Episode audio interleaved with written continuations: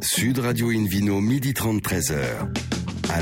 Bonjour à toutes et à tous, ravi de vous retrouver à bord de Invino Sud Radio. Je rappelle que vous pouvez nous écouter depuis la boutique Nicolas de Valence dans la Drôme, au 26 avenue Victor Hugo, mon cher David Cobold, sur 95.1. Retrouvez toutes les actualités sur notre compte Facebook et Instagram Invino Sud Radio. Aujourd'hui, un menu qui prêche comme d'habitude la consommation modérée et responsable avec euh, tout à l'heure Steve Fortel, le cofondateur des caves vainqueurs catalans et le Vino Quiz pour gagner deux places pour le WST, le premier salon mondial de l'onotourisme et des spiritueux qui va se dérouler du 12 au 14 mars 2023 à Reims et gagner également 6 verres Open Up Soft de la marque Chef et Sommelier en jouant sur invinoradio.tv aujourd'hui. Et comme hier, Christelle Taré, qui est toujours première femme caviste de France. Bonjour Christelle. Bonjour Alain. Également caviste. Elle est où votre cave d'ailleurs?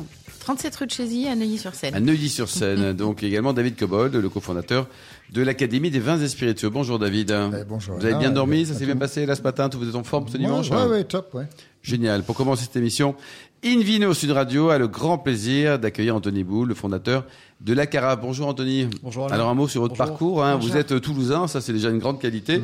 Et vous avez travaillé dans pas mal, ça dépend. surtout pour les Toulousains, mais, mais pour les autres. Je vous rappelle que vous qui êtes amateur de rugby et Sud Radio et la radio de rugby, on supporte tous. Toulouse, c'est le club de tout le monde dans le cœur, non David? Oui, sauf quand ils battent le stade français. Oui, alors ça, je Ce qu'ils font assez trop régulièrement. On dévie, on va revenir sur le vin. Euh, Racontez-nous Anthony, avant de créer la, la Carafe, c'était en 2018, vous avez fait quoi? Avant de créer la carafe, je m'occupais de développer des innovations en alimentaire et faire des études de marché pour arriver à développer d'autres innovations. Donc il y avait déjà une fibre qui était là. Christelle Alors justement, comment vous êtes venu Comment vous est venue cette idée de la carafe? Alors tout simplement, la carafe, c'est venu d'une belle soirée entre copains. On a bu un bon vin, euh, plein de promesses, et le vin est arrivé à une mauvaise température. C'était une vraie déception. Toute l'équipe a été extrêmement déçue. On s'est dit, c'est quand même dommage d'avoir un bon vin et de le rater pour quelques degrés. Ça a donné une idée, et puis avec euh, quelques années de développement, on a réussi à créer la carafe. Alors le concept c'est quoi exactement? D'abord, euh, on est à la radio, mais géographiquement il y a un socle en bois, en acier qui est très joli, sur lequel il y a une carafe. Votre marque c'est la carafe. Hein. Et Exactement. puis après qu'est-ce qui se passe? Après, qu'est-ce qui se passe? C'est très simple. Ce qu'il faut se dire, c'est que le- la température du vin, en fait, c'est ce qui fait qu'un vin va vous raconter sa petite histoire ou sa grande histoire. Et si on met un vin à parfaite température, là, il va vous raconter sa grande histoire. Donc nous, ce qu'on a voulu, c'est que chaque vin puisse s'exprimer, c'est-à-dire que chaque vin soit une rencontre. Donc il suffit de mettre le vin dans la carafe, dans notre dispositif, choisir la température, donc ça chauffe, ça rafraîchit, et ça maintient sur toute la bouteille. C'est ça qui est important pour avoir la pleine expression Parce du que la vin carafe a une base large. à une base large, exactement. C'est ce qui permet l'échange thermique. C'est pour ça que ça n'a pas été fait à ce jour. Et à partir du moment où on fait ça, là, on commence à rentrer dans ce qui s'appelle les arômes, la découverte organoleptique. Et là, on commence vraiment à jouer avec le vin et à découvrir. Et ça, ça prend pas 4 heures, quoi. Ça se fait rapidement. hein. Non, ça se fait en moins de 10 minutes. En moins de 10 minutes, 6 on est à tous les minutes. cas. euh, Christelle, c'est c'est génial comme truc ça. hein. Ah, moi, je suis épatée parce que c'est vrai que ce qui est très intéressant dans votre projet, c'est que ça maintient à bonne température. Oui. Parce qu'on peut amener le vin et avec Oui. un thermomètre le tester, mais par contre, durant toute la soirée, le maintenir par exemple à 14 degrés, qui peut être la température idéale de service d'un vin, là c'est beaucoup plus compliqué. Et donc c'est ce que propose euh, la carafe en fait. Exactement. Voilà. Et après, moi j'aimerais savoir, euh, parce qu'un projet comme ça, c'est complètement innovant.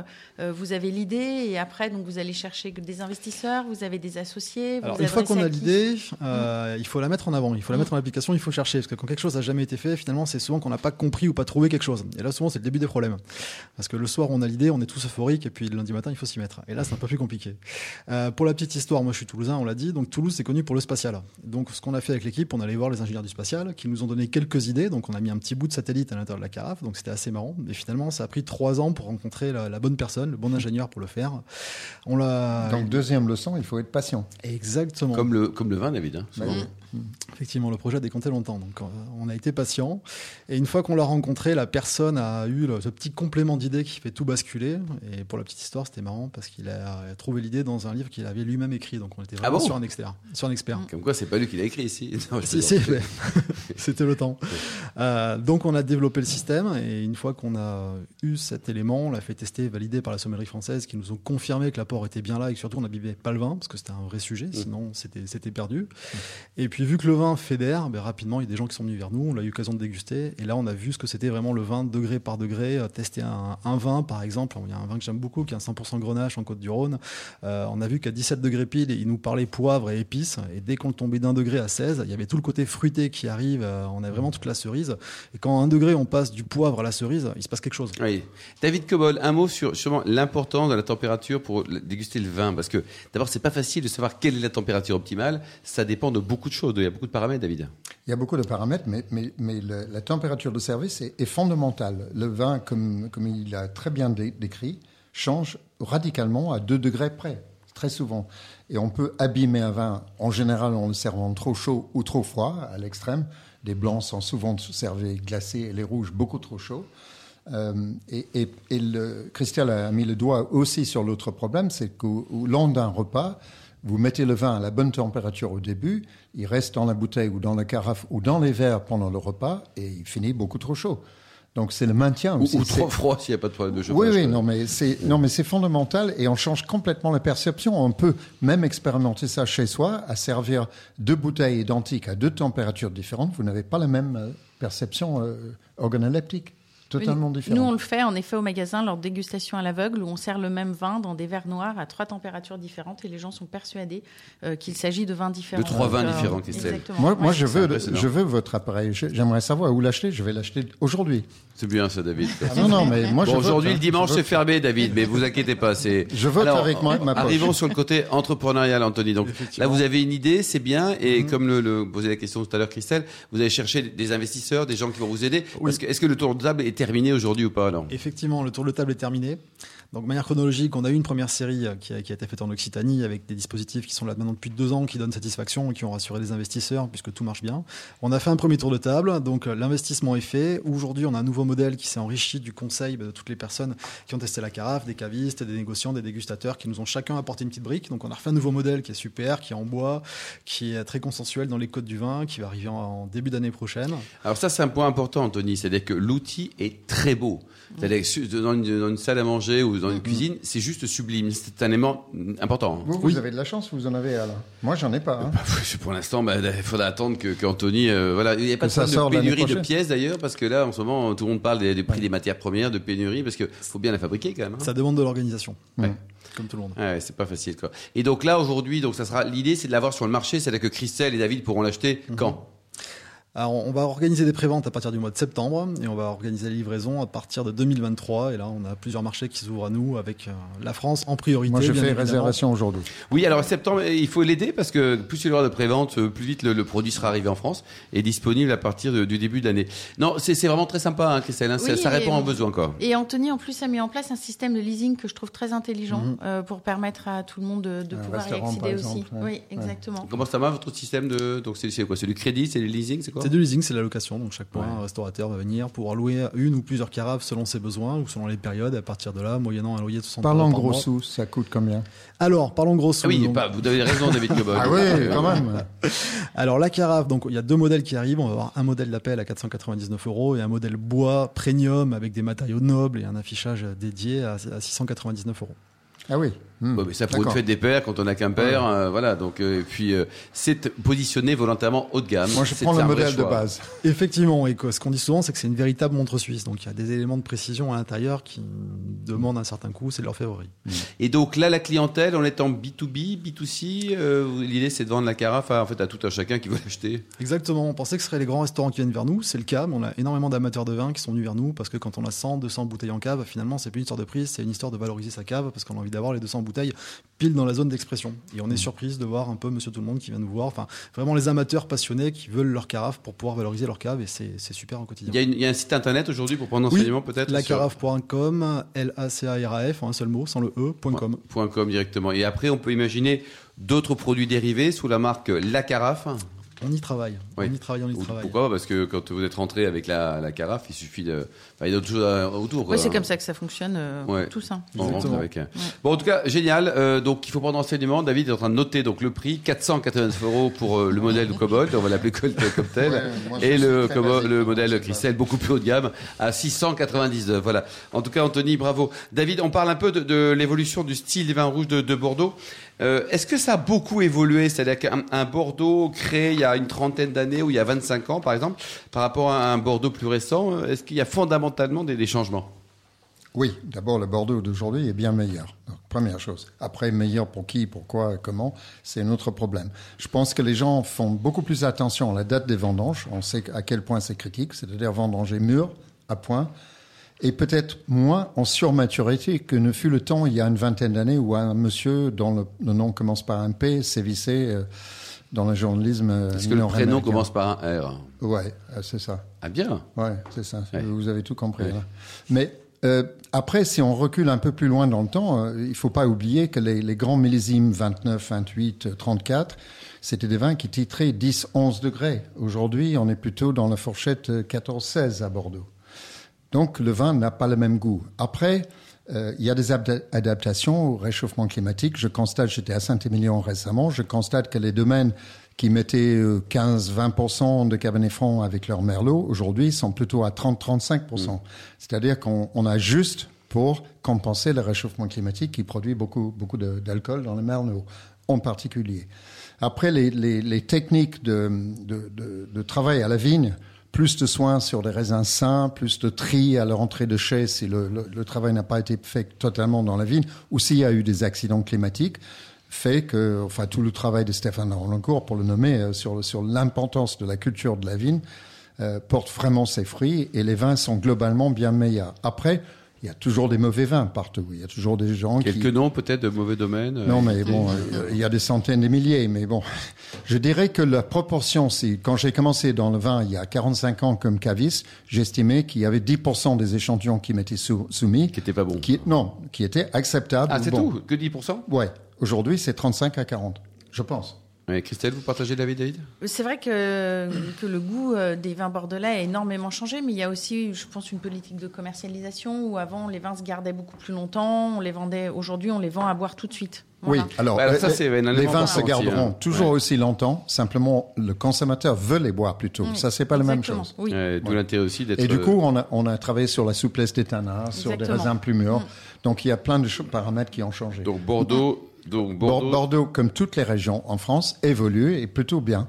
Merci beaucoup David, merci également Christelle et Anthony. Merci. On va Merci. marquer une, une petite pause et après c'est le vidéo quiz pour gagner deux places pour le WST, le premier salon mondial de l'œnotourisme et des spiritueux qui va se dérouler du 12 au 14 mars 2023 à Reims et six verres Open Air Soft de la marque Chef et Sommelier. Sud Radio Invino, midi 30, 13h.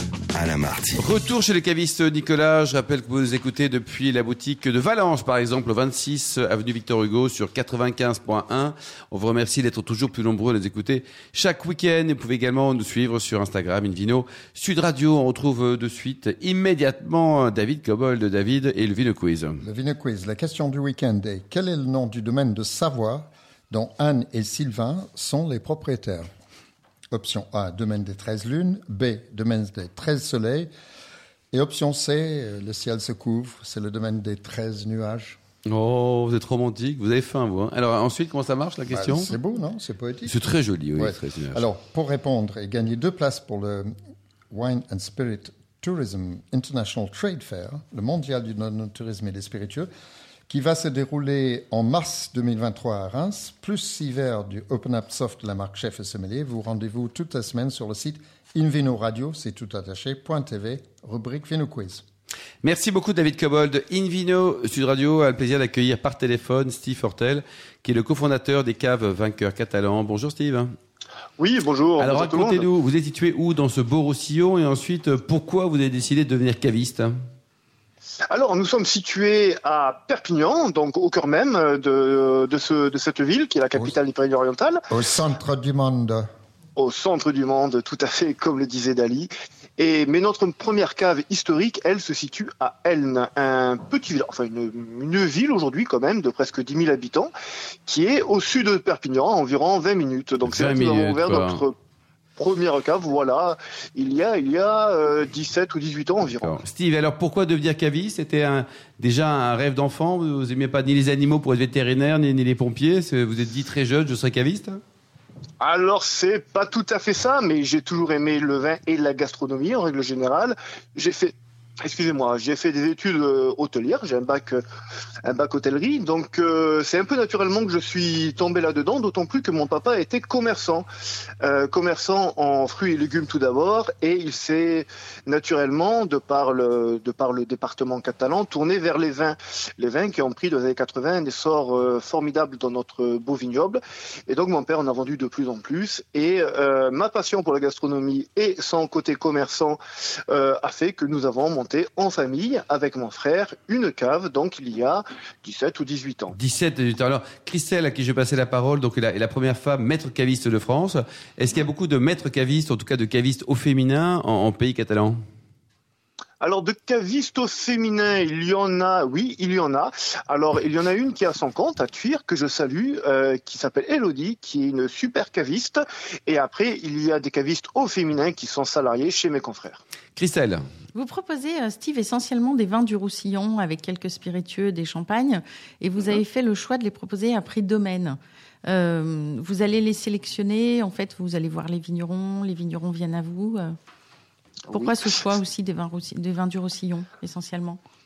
Alors, les vins de Roussillon, tout d'abord parce que nous sommes une, euh, un département très touristique. Donc, les gens venant euh, en vacances viennent chercher du vin du Roussillon, du vin local, des produits locaux, et non pas des vins de Bordeaux ou de Bourgogne. Donc, c'est pour ça que nous nous sommes attachés tout d'abord à faire les vins du Roussillon. Et puis, on a une, une diversité de, de gammes et de produits en vin du Roussillon qui est exceptionnelle.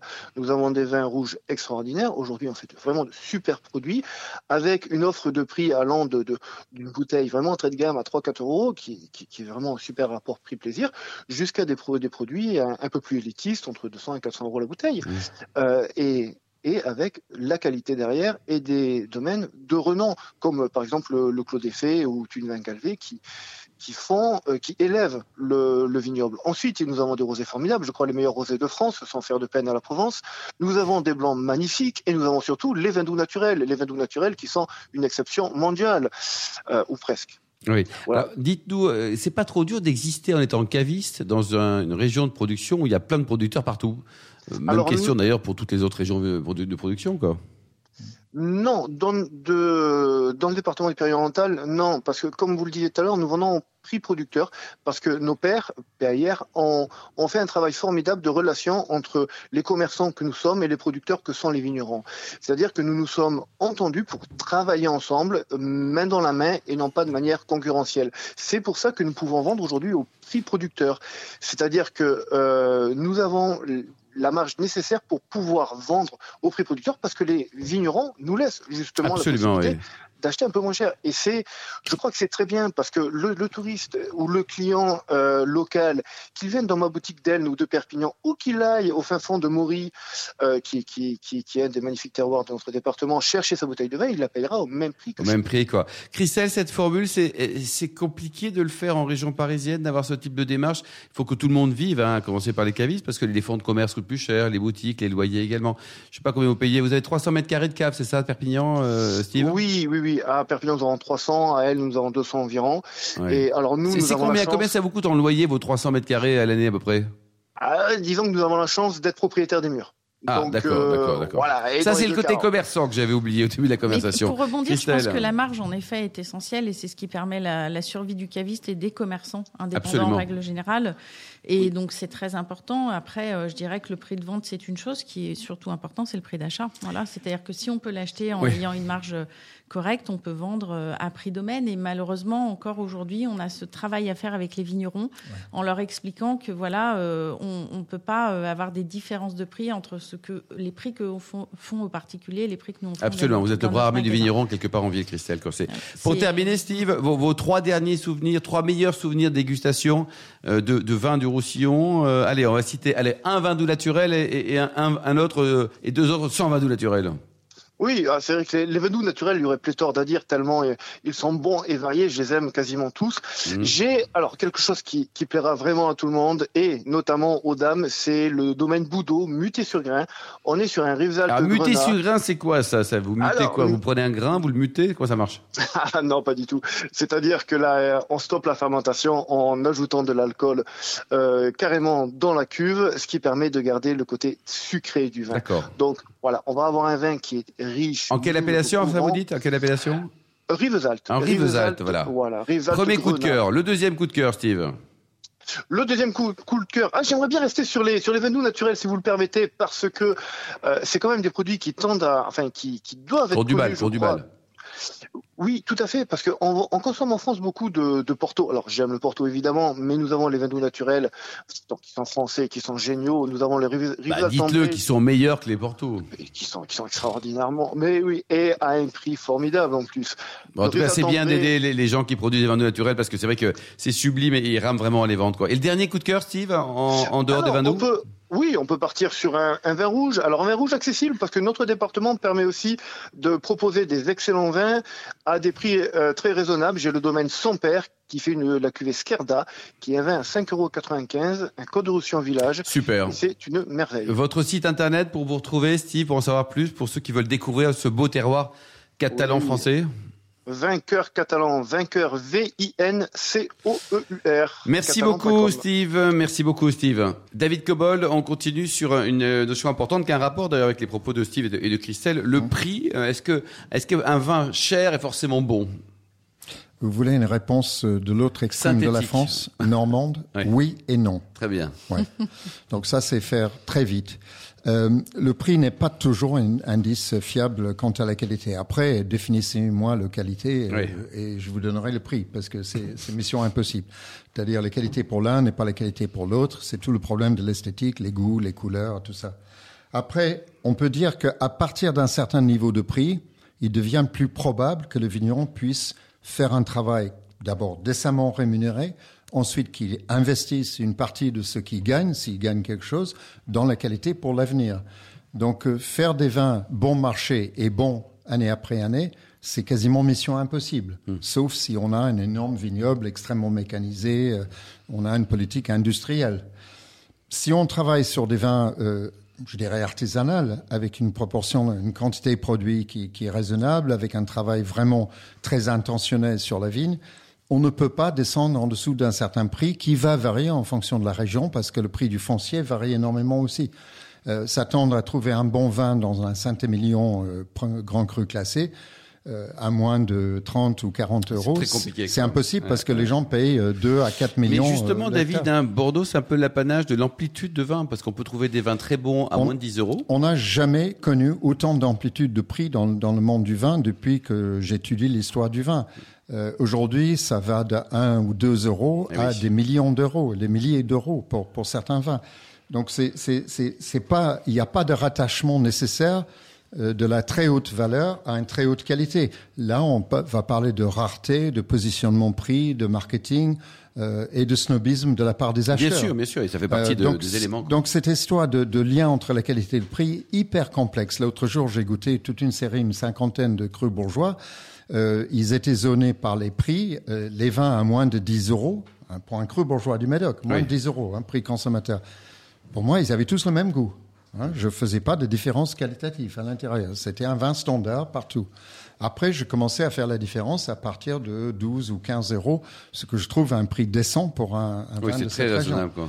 Euh, et puis après, il y avait des cuvées, cuvées plus chères. Mais c'est pas parce que c'est plus cher que ça va être meilleur. Christelle, vous confirmez les propos de David avec vos- dans votre cas, vous vendez Oui, des, mais je pense que le prix est un indicateur, un indicateur de, de qualité aussi. C'est important qu'on puisse se retrouver. Oui. Ou chez nous, quand un vin est à un prix plus élevé, euh, il y a un rapport qualité-prix aussi un peu plus important. Après, quand la spéculation s'en mêle, euh, c'est plus compliqué. Ça aussi. devient Ouais, autre chose. Voilà. ça, Ouais, quoi, c'est- ça c'est- devient autre chose. Et Mais c'est que vrai qu'il comme faut. bon plan d'ailleurs, David Là actuellement, les deux trois bons plans, vous dites tiens, ça c'est vraiment. Tout à l'heure, vous parliez des Bordeaux, Bah, de- aller, Communique, hein. aller en. Beaujolais, aller à Muscadet, aller à Cahors, aller, il y a plein de régions, aller en Savoie, il y a plein de bons plans. euh, Et aller à Bordeaux, Bordeaux supérieur. Acheter des meilleurs Bordeaux ou Bordeaux supérieur. Sur des bons que millésimes, David, hein, sur des bons millésimes. Oui, et chez les bons vignerons, je dirais que le- l'important, le, le choix qualitatif se fait chez les vignerons, pas par l'appellation. Mm, mm. C'est le avant tout le caviste, vigneron. si je peux me Alors permettre oui, mais le Voilà, caviste, chez la bonne fois, c'est le parce que- Le caviste a fait le Euh, travail de au- voilà, sélection. oui. C'est-à-dire Ouais. qu'aujourd'hui, nous, on a vraiment, on recherche énormément de jeunes domaines qui sortent, c'est-à-dire pas forcément jeunes vignerons, mais jeunes domaines, et on arrive à avoir des rapports qualité-prix extraordinaires, des vins à moins de 10 euros qui sont vraiment très très bons. Ouais. Merci beaucoup, Christelle Taré. Merci également vous, David Cobol. Merci aussi à Anthony Boule avec son concept génial, la carafe, ainsi qu'aux millions d'amateurs de vin qui nous écoutent chaque week-end. Un clin d'œil à Justine qui a préparé cette émission ainsi qu'à Sébastien pour la partie technique. Fin de ce numéro d'Invino Sud Radio. Pour en savoir plus, rendez-vous sur le site hein, sudradio.fr, invinoradio.tv, notre page Facebook et le compte Instagram Invino Sud Radio. On se retrouve samedi prochain. Samedi prochain, ça sera à 13h30 précise pour un nouveau numéro chez Nicolas le caviste qui a été fondé en 1822, qui fête donc cette année son bicentenaire. Nous recevons Nicolas Daligny, le cofondateur de l'application Vini Daily, et puis Lionel Brenier, vigneron dans la Drôme. D'ici là, excellent week-end. Restez fidèles à Sud Radio, encouragez tous les vignerons français et surtout n'oubliez jamais, respectez la plus grande des modérations. Salut